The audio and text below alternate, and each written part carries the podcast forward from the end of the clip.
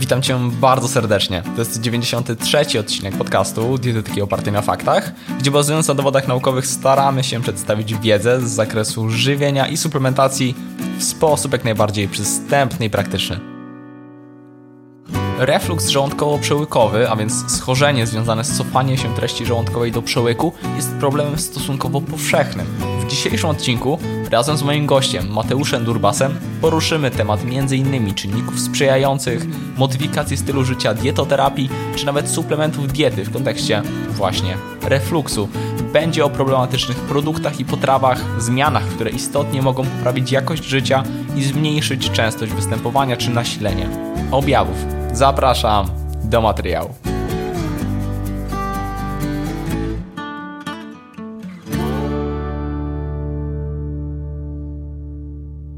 Cześć, witaj Mateusz. Cześć Radku, bardzo mi miło, dziękuję bardzo za zaproszenie do podcastu. Mnie również jest bardzo miło, przedstaw się proszę słuchaczom. E, nazywam się Mateusz Durbas i jestem dyplomowanym dietetykiem. Od około 7 lat e, prowadzę poradnię zlokalizowaną w centrum Krakowa, czyli w ścisłym e, sercu. Zajmuję się na co dzień mm, zarówno dietetyką kliniczną, jak również dietetyką sportową. Tutaj pracuję z osobami, które zmagają się z różnego rodzaju chorobami przewlekłymi, w tym również e, chorobą refluksową przełyku, która jest e, tematem przewodnim naszego dzisiejszego podcastu, jak również zespołem jelita drażliwego, insulinoopornością czy zespołem policystycznych jajników. Pomagam również e, sportowcom, którzy mm, są miłośnikami uprawiania różnych dyscyplin sportowych, poprawiać wyniki sportowe, czy też e, poprawiać skład ciała. Super. E, dokładnie jak wspomniałeś, tematyka dzisiejszego odcinka to e, dietoterapia, żywienie w refluksie e, zarówno wrzątkowo-przełykowym, jak i krtaniowo-gardłowym, ale mam wrażenie, że też poruszymy nie tylko kwestię żywieniową, ale i generalnie stylu życia, czy, czy kwestie mm, powiązane z tym wszystkim. Więc zaczynając ten temat, wydaje mi się od podstaw, to czym właściwie jest choroba refluksowa przełyku? Choroba refluksowa przełyku, w skrócie możemy mm, znaleźć taką informację, ona jest nazywana GERD. E, oczywiście jest to, jest to skrót od angielskiej nazwy. Jest ona bardzo częstym przewlekłym schorzeniem przewodu pokarmowego, które charakteryzuje się objawami dosyć uciążliwymi, związanymi ze zwiększoną ekspozycją na kwas solny w przełyku. Jest to często spowodowane zarzucaniem tej kwaśnej treści żołądkowej do przełyku wskutek zaburzenia funkcji dolnego zwieracza przełyku. I obecnie dobrze wiemy, że jest to schorzenie przewlekłe o dosyć złożonej etiologii. Nie tylko czynniki genetyczne odgrywają tutaj kluczową rolę, ale też czynniki środowiskowe, w tym takie, które możemy modyfikować, a więc mamy, mamy tutaj wpływ. Co do, co do choroby refluksowej przełyku, no to też warto wspomnieć o tym, że Szacuje się w Polsce, że nawet 36% pacjentów, którzy zgłaszają się do lekarza e, pierwszego kontaktu z takimi mm, uciążliwymi i nawracającymi dolegliwościami e, brzusznymi może mm, tutaj cierpieć z powodu e, refluksu żołądkowo-przełykowego. Generalnie to jest jedna trzecia ogólnej populacji, czyli całkiem spora grupa osób. Mm, a mimo wszystko tak dużo się o tym nie mówi, mam wrażenie, e, w, w mediach chociażby społecznościowych, jeżeli chodzi o dietetykę. E, mam tam przynajmniej takie osobiste wrażenie. Niemniej e, wspomniałeś tam o tych czynnikach, które są i genetyczne, i środowiskowe, więc o te, o te czynniki e, sprzyjające wystąpieniu Cię jeszcze dopytam. Tak, jest, jest całkiem sporo tych, tych czynników i możemy w zasadzie mm, podzielić je na dwie takie kluczowe kategorie ze względu na modyfikowalność i powiązanie też ze stylem życia.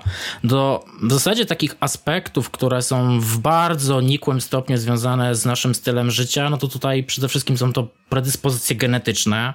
Będą to też e, czynniki demograficzne, będzie to też ciąża. Oczywiście mm, sprzyjać chorobie refluksowej przełyku będą też takie choroby jak cukrzyca, polineuropatia alkoholowa, przepuklina rozworu przełykowego, czy chociażby twardzina układowa. Również mm, niektóre zaburzenia hormonalne i oczywiście długotrwałe przyjmowanie leków, które obniżają ciśnienie dolnego zwieracza przełyku. Co tutaj mam na myśli? Przede wszystkim wszystkim doustne środki antykoncepcyjne, e, azotany i blokery kanału wapniowego. Są to leki stosowane w leczeniu chorób układu sercowo-naczyniowego. Metyloksantyny stosowane w przewlekłej obturacyjnej chorobie płuc oraz beta-2 mimetyki i leki przeciwcholinergiczne, które najczęściej są stosowane w leczeniu astmy. Mamy jeszcze aspekty powiązane ze stylem życia, które są modyfikowalne, więc mamy tutaj na nie wpływ. Pierwszym z nich jest oczywiście otyłość i zwłaszcza typu brzusznego. No, rozpoznajemy ją wówczas, kiedy ten obwód talii wynosi mm, przynajmniej 80 cm u półpłci pięknej e, lub mm, powyżej 94 cm w przypadku panów. Oprócz otyłości typu centralnego, mm, do takich czynników, na które mamy wpływ, no to jest palenie papierosów, nadużywanie alkoholu, no i oczywiście dieta. To są, to są takie główne czynniki modyfikowalne w tej e, chorobie refluksowej przełyku. Mhm. I zanim jeszcze przejdziemy tam do e, omawiania tych czynników, jak możemy właśnie na nie wpływać, chociażby rozwijając trochę ten aspekt diety, e, to jest to dość charakterystyczne odczucie, natomiast rozpoznanie tej choroby, o to rozpoznanie jeszcze może zapytam właśnie z tego względu, że hmm. no jest istotne z punktu widzenia konkretnych no działań. Właśnie. Chciałem ci powiedzieć, Radku, że w zasadzie niewiele osób zdaje sobie sprawę z tego, że cofanie treści z żołądka do przełyku jest zjawiskiem absolutnie fizjologicznym u osób zdrowych i za takie prawidłowe uznaje się występowanie nie więcej niż 20 refluksów na dobę, ale nie dłuższych niż 5 minut i takich, które nie wywołują objawów klinicznych i nie prowadzą do powikłań.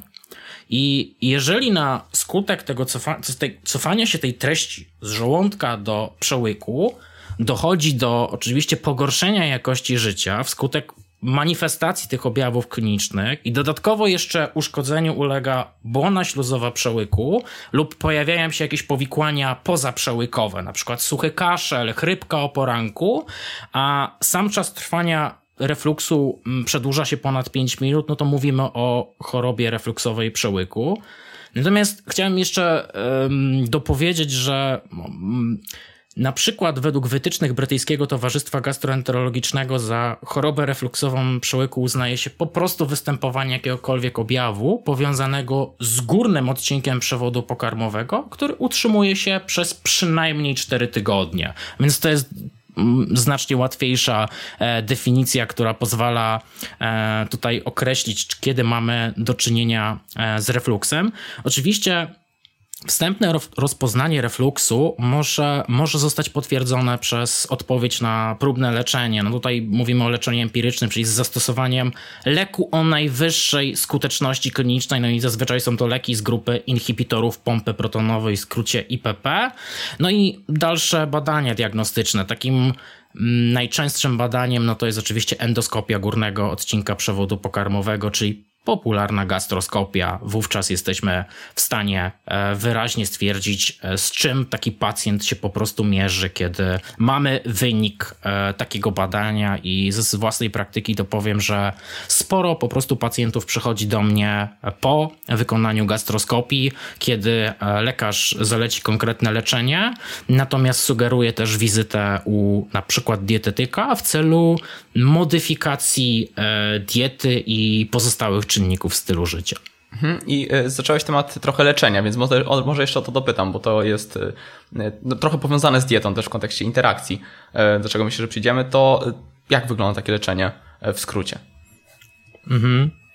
Generalnie najczęstszymi lekami e, przepisywanymi w chorobie refluksowej e, przełyku są oczywiście leki hamujące wydzielanie kwasu solnego. No, Wspomniane już przeze mnie nieco wcześniej inhibitory e, pompy protonowej są oczywiście tymi najczęściej e, przepisywanymi przez lekarza e, lekami. No i tutaj mm, z racji tego, że ten refluks żołądkowo-przełykowy jest chorobą przewlekłą mm, i właściwie wymagane jest ciągłe leczenie. U wielu pacjentów jest to leczenie do końca, w zasadzie do końca życia w celu opanowania dolegliwości i zapobiegania powikłaniom. Natomiast Oprócz samego, e, oprócz samej farmakoterapii, no istotna jest, istotna jest tutaj też modyfikacja e, stylu życia, która no cały czas zyskuje na popularności, bowiem farmakoterapia niesie też ze sobą pewne skutki uboczne, o czym sami pacjenci e, zazwyczaj mm, wspominają podczas wizyty i nie każdy też dobrze reaguje na te leki, więc tutaj za to odpowiedzialnych jest na pewno wiele czynników, być może jeszcze o nich, o nich e, tutaj w późniejszym e, etapie naszej rozmowy wspomnimy, natomiast Generalnie mm, chciałbym jeszcze dodać, że istnieje na pewno związek pomiędzy przyjmowaniem leków z grupy inhibitorów pompy protonowej, a występowaniem osteoporotycznych złamań kości i mm, również zakażeniem beztlenową bakterią Clostridium difficile, która zwykle powoduje po prostu u większości osób wodnistą biegunkę i na pewno te leki e, muszą być stosowane ostrożnie u osób z grupy ryzyka wystąpienia osteoporozy.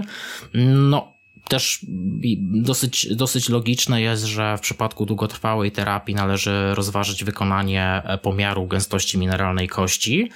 Mm, I Generalnie też niektóre badania obserwacyjne mm, wskazywały na związek między stosowaniem inhibitorów pompy protonowej a zwiększonym ryzykiem wystąpienia takich schorzeń jak chociażby przewlekła choroba nerek, zawał e, mięśnia sercowego, zapalenie płuc czy też otępienie.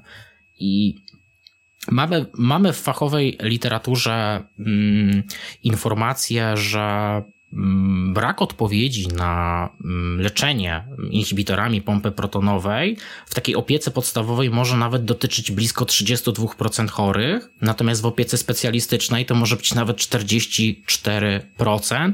Natomiast Najczęściej wynika to po prostu z faktu, iż mm, osoby, które przyjmują takie leki, no nie stosują się do końca do mm, zalecanego schematu dawkowania, też pojawia się po prostu nieregularność, dlatego że mm, zostały przeprowadzone takie badania, które porównywały, e, jak wygląda powiedzmy ilość, ilość i stopień ciężkości e, objawów i osoby, które ogólnie dobrze kontrolowały chorobę refluksową przełyku, czyli pojawiało się po prostu bardzo niewiele objawów i nie czuły te osoby bardzo dużej uciążliwości spowodowanej tą przewlekłą chorobą, no tutaj ponad 84% pacjentów generalnie przestrzegało zaleceń. To też e, uwzględniając e, zalecenia związane z modyfikacją stylu życia, nie tylko i wyłącznie farmakoterapią.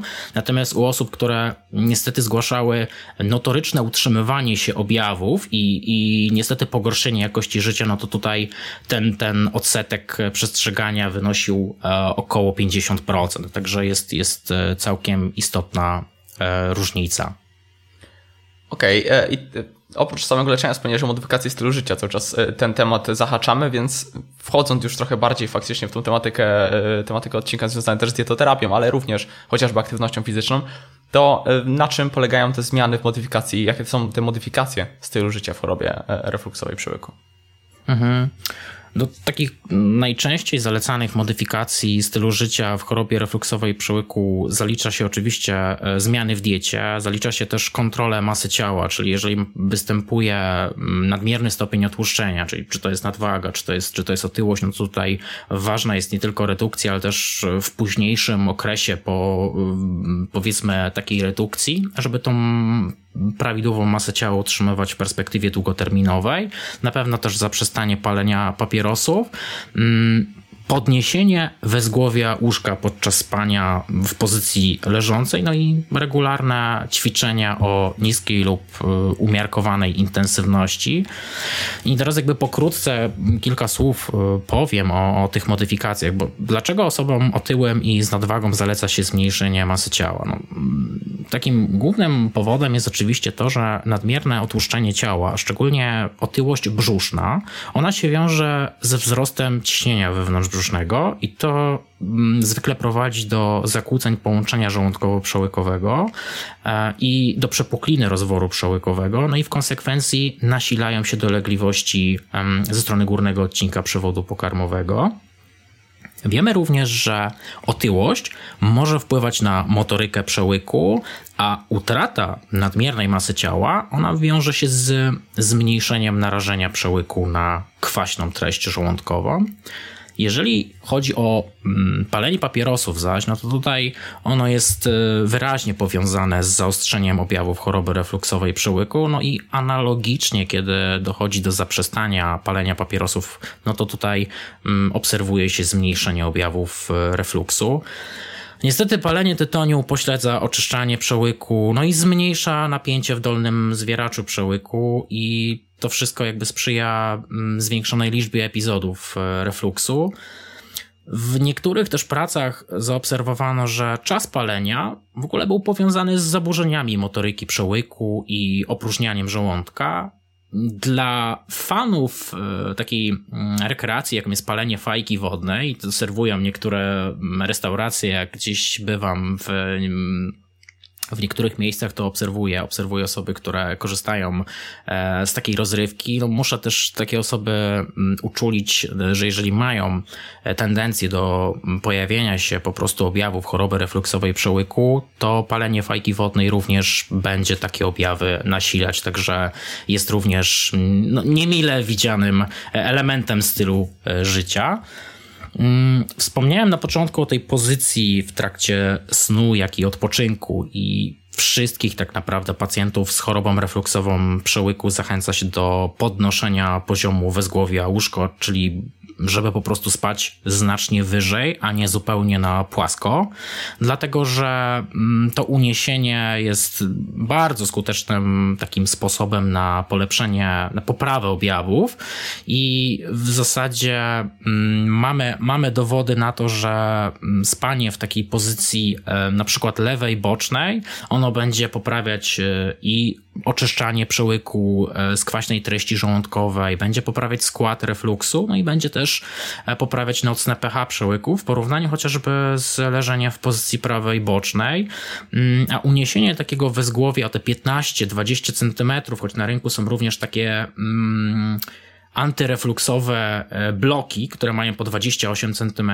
to po prostu sprzyja sprawniejszemu oczyszczaniu przełyku w czasie snów, no i to wszystko ma wpływ na zmniejszenie objawów e, chorobowych.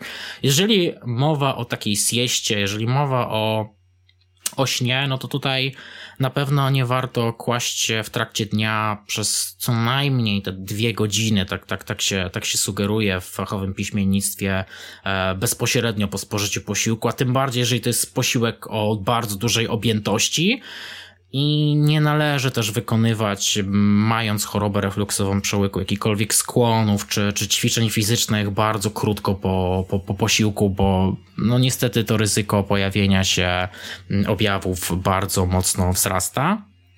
I tak samo jest y, z kolacją. Tutaj mm, zjadanie tego ostatniego posiłku zaleca się 2-3 godziny przed zaśnięciem i jednocześnie mm, już nie warto nic podjadać po, po tym ostatnim posiłku. Nie warto też spożywać jakichś mm, słodkich na przykład napojów gazowanych, e, czy też niegazowanych. Generalnie ważne jest to, że po prostu to był taki ostatni rzeczywiście posiłek, który już nie będziemy zwiększać, wówczas nie będziemy już zwiększać tej objętości e, żołądka. I mm, w przypadku też refluksu kluczowa jest, kluczowa jest kwestia związana z objętością posiłków, dlatego że mm, Tutaj te obfite posiłki mogą rozciągać ten żołądek i niestety to powoduje osłabienie napięcia dolnego zwieracza przełyku i ta treść żołądkowa może niestety e, trafiać do, do przełyku. I z tego powodu zaleca się raczej mniejsze posiłki, ale częściej w ciągu dnia aby właśnie złagodzić te dolegliwości. Jeżeli mamy do czynienia na przykład z osobami, e, które mają trudności z połykaniem, no to wówczas też konsystencję posiłków warto zmienić na płynną czy półpłynną. No, w niektórych przypadkach może to być nawet też e, konsystencja papkowata. Te posiłki, które mm, są spożywane przez osoby z chorobą refluksową przełyku, na pewno warto spożywać z taką dużą uważnością, w, spokojnym, w spokojnej atmosferze i, i, i wolnym tempie. Na to się kładzie w ostatnich latach dosyć, duży nacisk u w zasadzie wszystkich osób, które mają problemy e, nie tylko z górnego odcinka, z górnym odcinkiem e, przewodu pokarmowego, lecz również z dolnym. A więc tutaj mówimy o, o, o tych dolegliwościach żołądkowo-litowych, że ta metoda uważnego jedzenia ma duże, duże znaczenie, żeby te przeżuwać ten, ten pokarm bardzo dokładnie i jednocześnie nie, załóżmy, nie koncentrować się na innych działaniach, jak chociażby oglądanie telewizji, czytanie jednocześnie książki, gazety, przeglądanie smartfona, bo jednak też mm, niestety wpływa to na pewno mniej korzystnie na mm, sytość poposiłkową.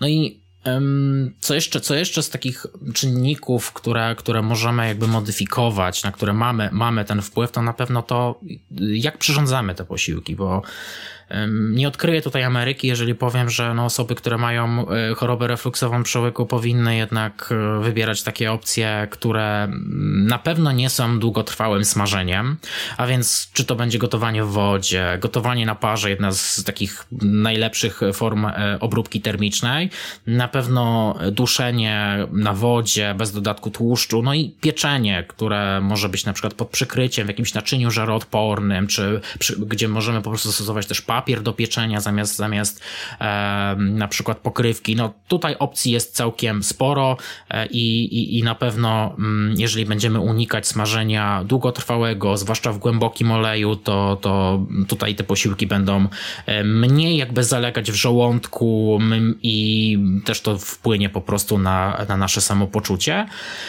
W przypadku też osób y, zmagających się notorycznie z refluksem istotne znaczenie ma to, a mamy okres letni, przed nami zapowiadane, zapowiadana jest kolejna fala upałów y, i wiele osób sięga po bardzo chłodne napoje. Natomiast w przypadku refluksu nie zaleca się zimnych napojów i gdy temperatura osiąga powiedzmy około 4 stopnie Celsjusza, no to tutaj już zmniejsza się szybkość opróżniania żołądka. No więc y, pacjenci raczej nie powinni sięgać e, z refluksem po bardzo zimne napoje.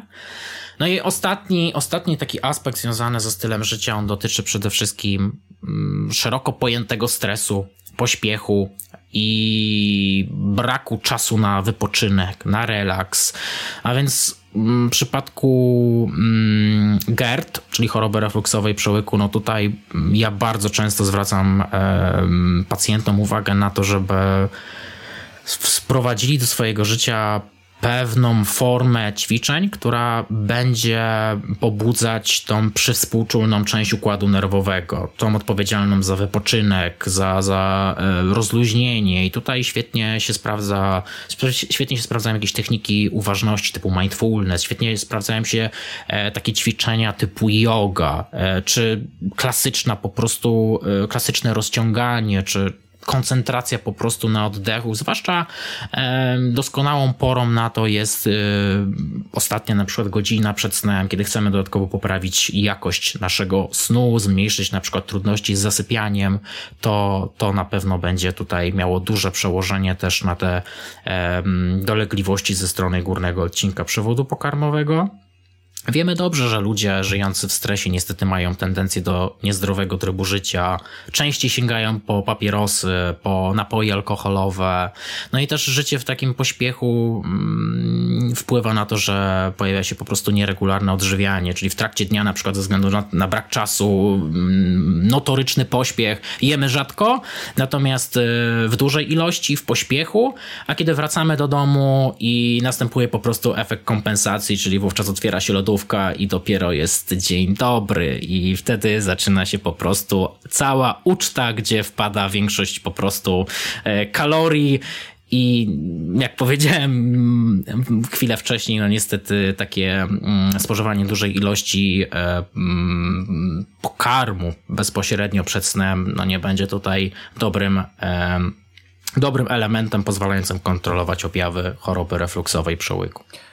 Super, bardzo dużo konkretów. Jeszcze trochę wrócę do tej diety, bo tam pojawiło się wiele aspektów, natomiast tak dopytam jeszcze w kontekście konkretnych ewentualnie produktów. Czy są jakieś grupy produktów, czy konkretne produkty, które e, w szczególności e, warto byłoby wykluczyć w, w chorobie refluksowej przyłyku?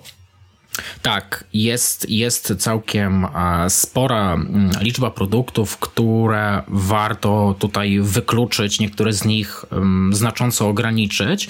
Natomiast tak, pierwszą absolutnie podstawową grupą produktów, które są problematyczne dla wszystkich osób z refluksem żołądkowo-przełogowym, no to są potrawy i produkty, które e, pobudzają po prostu wydzielanie soku żołądkowego, no i jednocześnie mogą drażnić ścianę przełyku. No, Tutaj e, zalicza się musztardę, zwłaszcza ostrą, jakieś sosy typu vinegret, owoce, owoce cytrusowe i soki z nich wytwarzane, mm, ketchup pikantny, wszystkie produkty kwaśne, ostro przyprawione, e, warzywa cebulowe, czy to będzie czosnek, cebula, por, e, szczypiorek, one będą tutaj e, problematyczne dla zdecydowanej większości osób.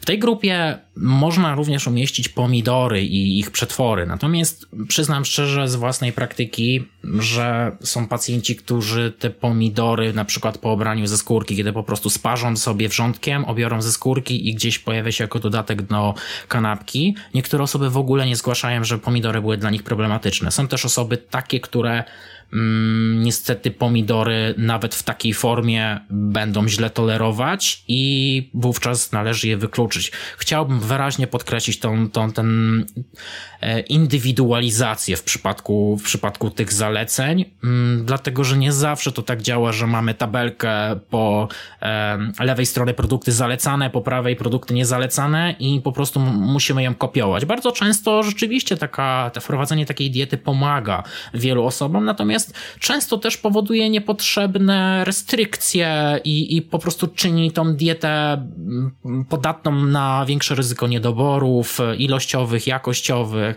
więc warto po prostu też testować na własnym organizmie, no bo tutaj każdy, każdy, każdy jest specjalistą od, od, od własnego organizmu i poprzez prowadzenie na przykład dzienniczka żywieniowego jest w stanie dojść do tego, jakie produkty po prostu będą dobrze tolerowane, być może w określonych ilościach i, i na tej podstawie mm, tą dietę też e, modyfikować. Mm, kolejną grupą takich mm, produktów oczywiście są też i produkty tłuste, i też potrawy, które mm, tłuste, które opóźniają opróżnianie żołądka, no i długo, długo w tym żołądku po prostu zalegają. No tutaj znajdują się wszystkie tłuste gatunki mięsa, czy to będzie karkówka, golonka, e, jakaś baranina, boczek, zwłaszcza smażone. Oczywiście też tłusty drób typu gęś, kaczka, różne różnego rodzaju tłuste sery, zwłaszcza topione, jakieś smażone dania, sosy do sałatek, no frytki, e, jakieś pączki, kremy, ciasta z kremem, lody na śmietanie. To są takie produkty, które są problematyczne dla osób z chorobą e, refluksową przełyku, jak również też warzywa wzdymające, czyli wszelkiego rodzaju kapusty, jakieś brukselka, fasola. One też, też często nie są najlepiej tolerowane przez pacjentów i muszą być wyraźnie, wyraźnie e, ograniczane.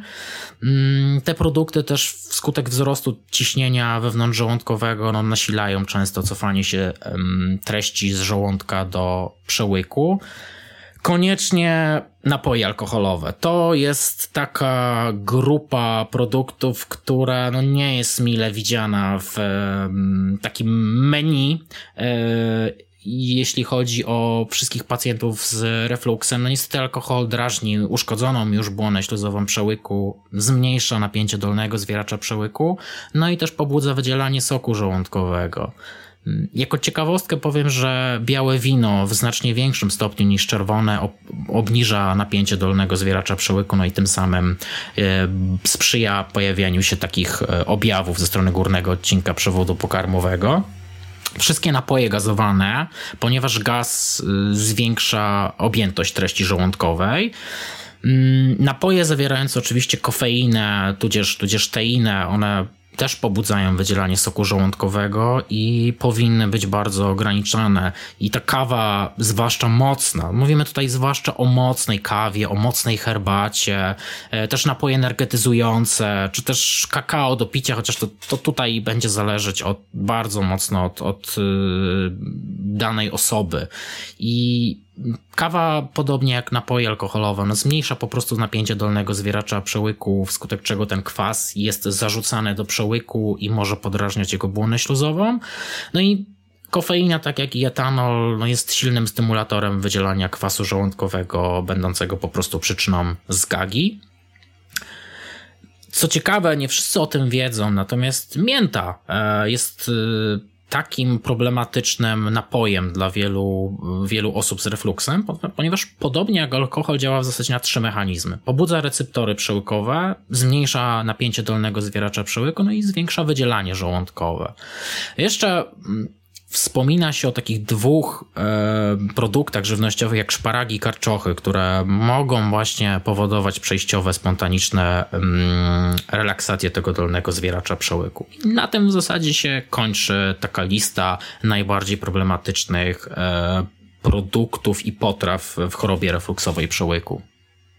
Mhm, czyli tych elementów e, no, generalnie jest dość dużo. E, I też pozostając trochę w tym temacie, chciałbym Cię dopytać, trochę zgodnie z zasadą Pareto, o Twoją praktykę. Tak? Co jest e, takie kluczowe, fundamentalne, że w największym stopniu może faktycznie poprawić tą jakość życia, czy zmniejszyć częstotliwość nasilenia objawów. Ja tylko dodam, że ze swojej praktyki często obserwuję właśnie te posiłki nocne, obfite posiłki wieczorne, też często z, z, współwystępowaniem alkoholu, alkoholu, ich e, wykluczenie mocno często poprawia e, właśnie mm, tą kwestię związaną z, z, z.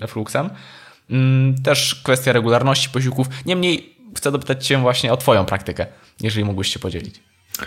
Zdecydowanie. Teraz mamy okres grillowy, tak więc wiele osób e, spędza swój wolny czas relaksując się na świeżym powietrzu i pojawia się często ten element grilla, gdzie, gdzie ta żywność bardzo często jest, jest jeszcze przygotowywana w formie takiej tradycyjnej i no często ląduje tutaj karkówka, pojawia się po prostu kiełbasa, do tego pojawia się e, piwo e, i no wiadomo, że osoby, które mają chorobę refluksową przełyku, niestety korzystając z takich być może przyjemności dla swoich kubków smakowych, mm, muszą się jakby liczyć z tym, że, że będą niestety zmagać się z objawami. Ze swojej praktyki powiem tak, że im mniej jest żywności wysoce przetworzonej, a więc im mniej jest wizyt w barach szybkiej obsługi, im mniej jest spożywanej żywności, na przykład Mm,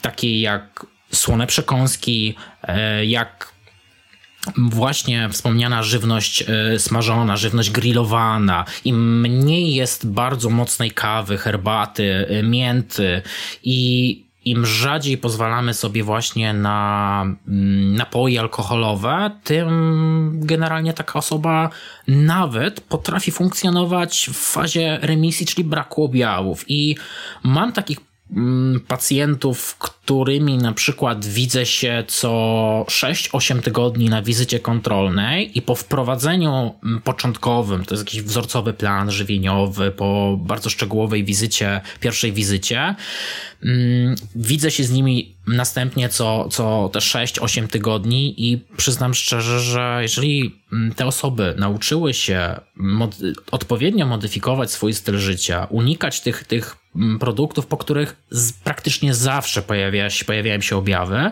to te osoby są w stanie bardzo dobrze kontrolować objawy. I nie mówię, że tak, tak, tak będzie w każdym przypadku, no bo my mamy, my mamy różne postacie kliniczne tej choroby refluksowej przełyku i, i to też będzie, będzie od tego przede wszystkim zależeć. Im ktoś jest, powiedzmy, ma tą, ten stopień ciężkości, e, stopień zaawansowania choroby powiedzmy niższy, tym, tym wiadomo, że łatwiej będzie, będzie mu kontrolować te objawy. Natomiast powiem Ci, Radku, w ten sposób, że jeżeli mm, ktoś będzie przestrzegał zasad y, diety, powiedzmy podobnych do diety śródziemnomorskiej, z modyfikacją tych składników, o których wcześniej powiedziałem, czyli gdzieś te soki cytrusowe, same cytrusy, będzie uważny na te pomidory i ich przetwory, na warzywa cebulowe. I ta dieta e, śródziemnomorska powiedzmy będzie taka zmodyfikowana pod ograniczenie tych, tych potraw i produktów e, pobudzających wydzielanie soku żołądkowego, to, to to jest jeden z bardzo dobrych, m, takich wzorcowych modeli żywieniowych dla większości osób i ja też na tym, na tym bazuję, no bo jest tam też sporo sporo takich um, składników, które z jednej strony są bardzo e, odżywcze, z drugiej strony ta dieta jest dosyć taka łatwa w utrzymaniu, bo nie, nie ma tam takiej silnej restrykcji, nie usuwamy wielu produktów. Ona też jest dosyć taka prosta w, w, w przygotowaniu i mało tam jest po prostu żywności o wysokim stopniu przetworzenia. I to jest jeden z takich modeli, który też w badaniach naukowych właśnie został e, gdzieś przedstawiony jako jeden z takich wzorcowych sposobów odżywiania dla osób z, reflux, z refluksem e, żołądkowo-przełykowym. Przy czym chcę podkreślić, że nie każda osoba będzie dobrze tolerować produkty zbożowe, gruboziarniste. Czasem trzeba będzie wybrać opcję pośrodku, czyli może to być jakieś pieczywo pszennożytnie, a czasem będą osoby, które będą musiały szukać jakiegoś pieczywa bardzo jasnego, delikatnego, ubogiego, e, ubogiego po prostu w błonnik pokarmowy. Mhm.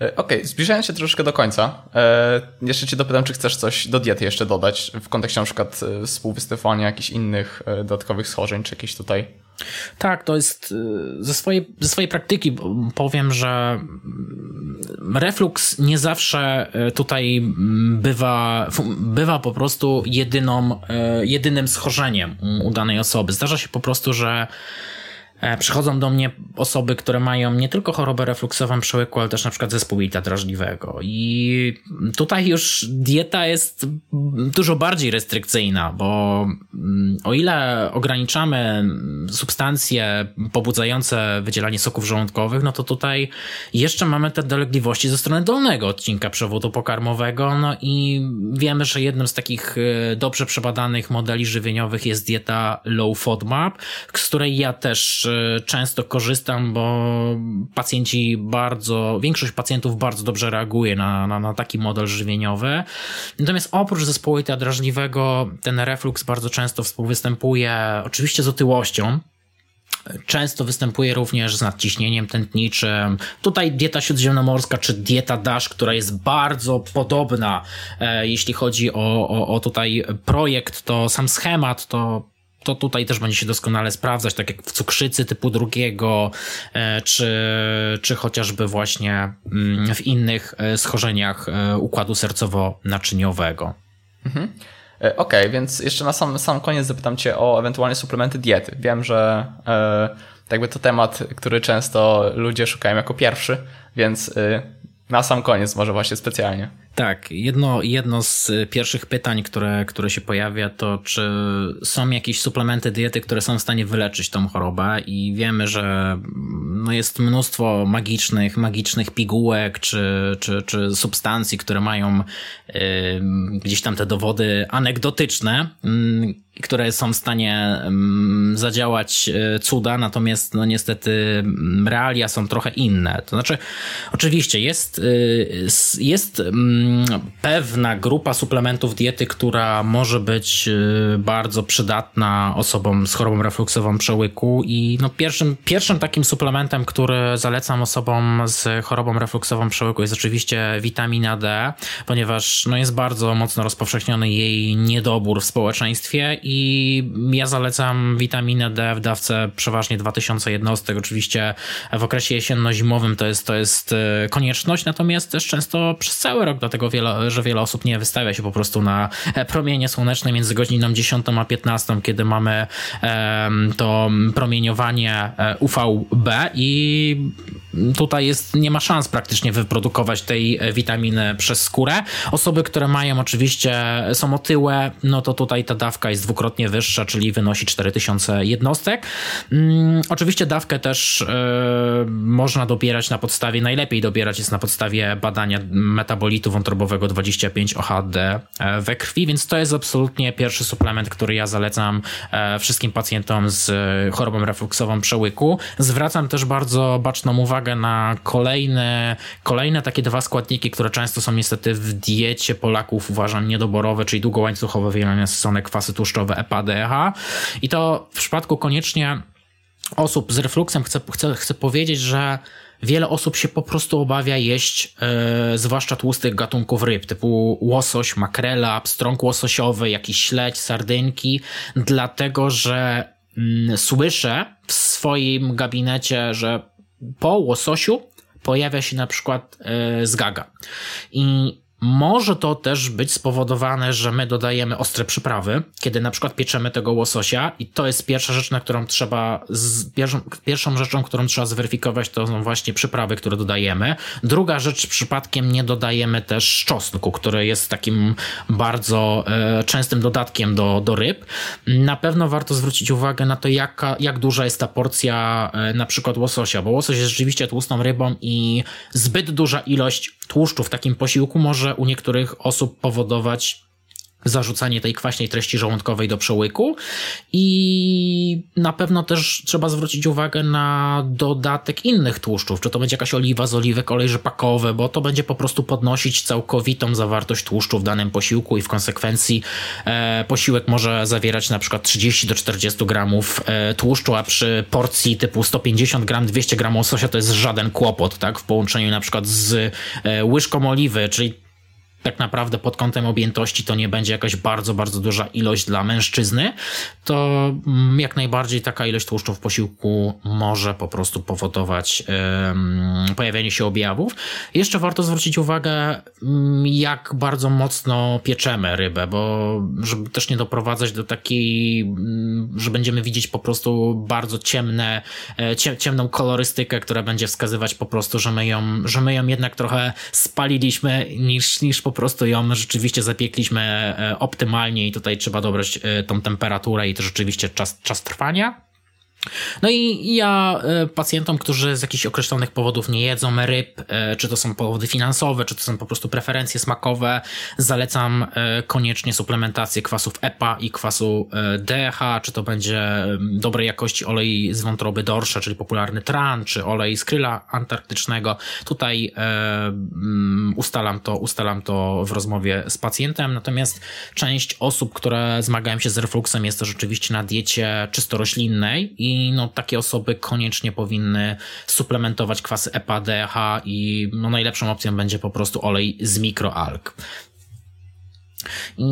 I jeszcze chciałem powiedzieć o dwóch takich produktach, e, które może nie do końca będą takie oczywiste. Natomiast witamina B12 to jest taki składnik, który mm, u osób z chorobą refluksową przełyku może być bardzo kluczowy. Dlaczego?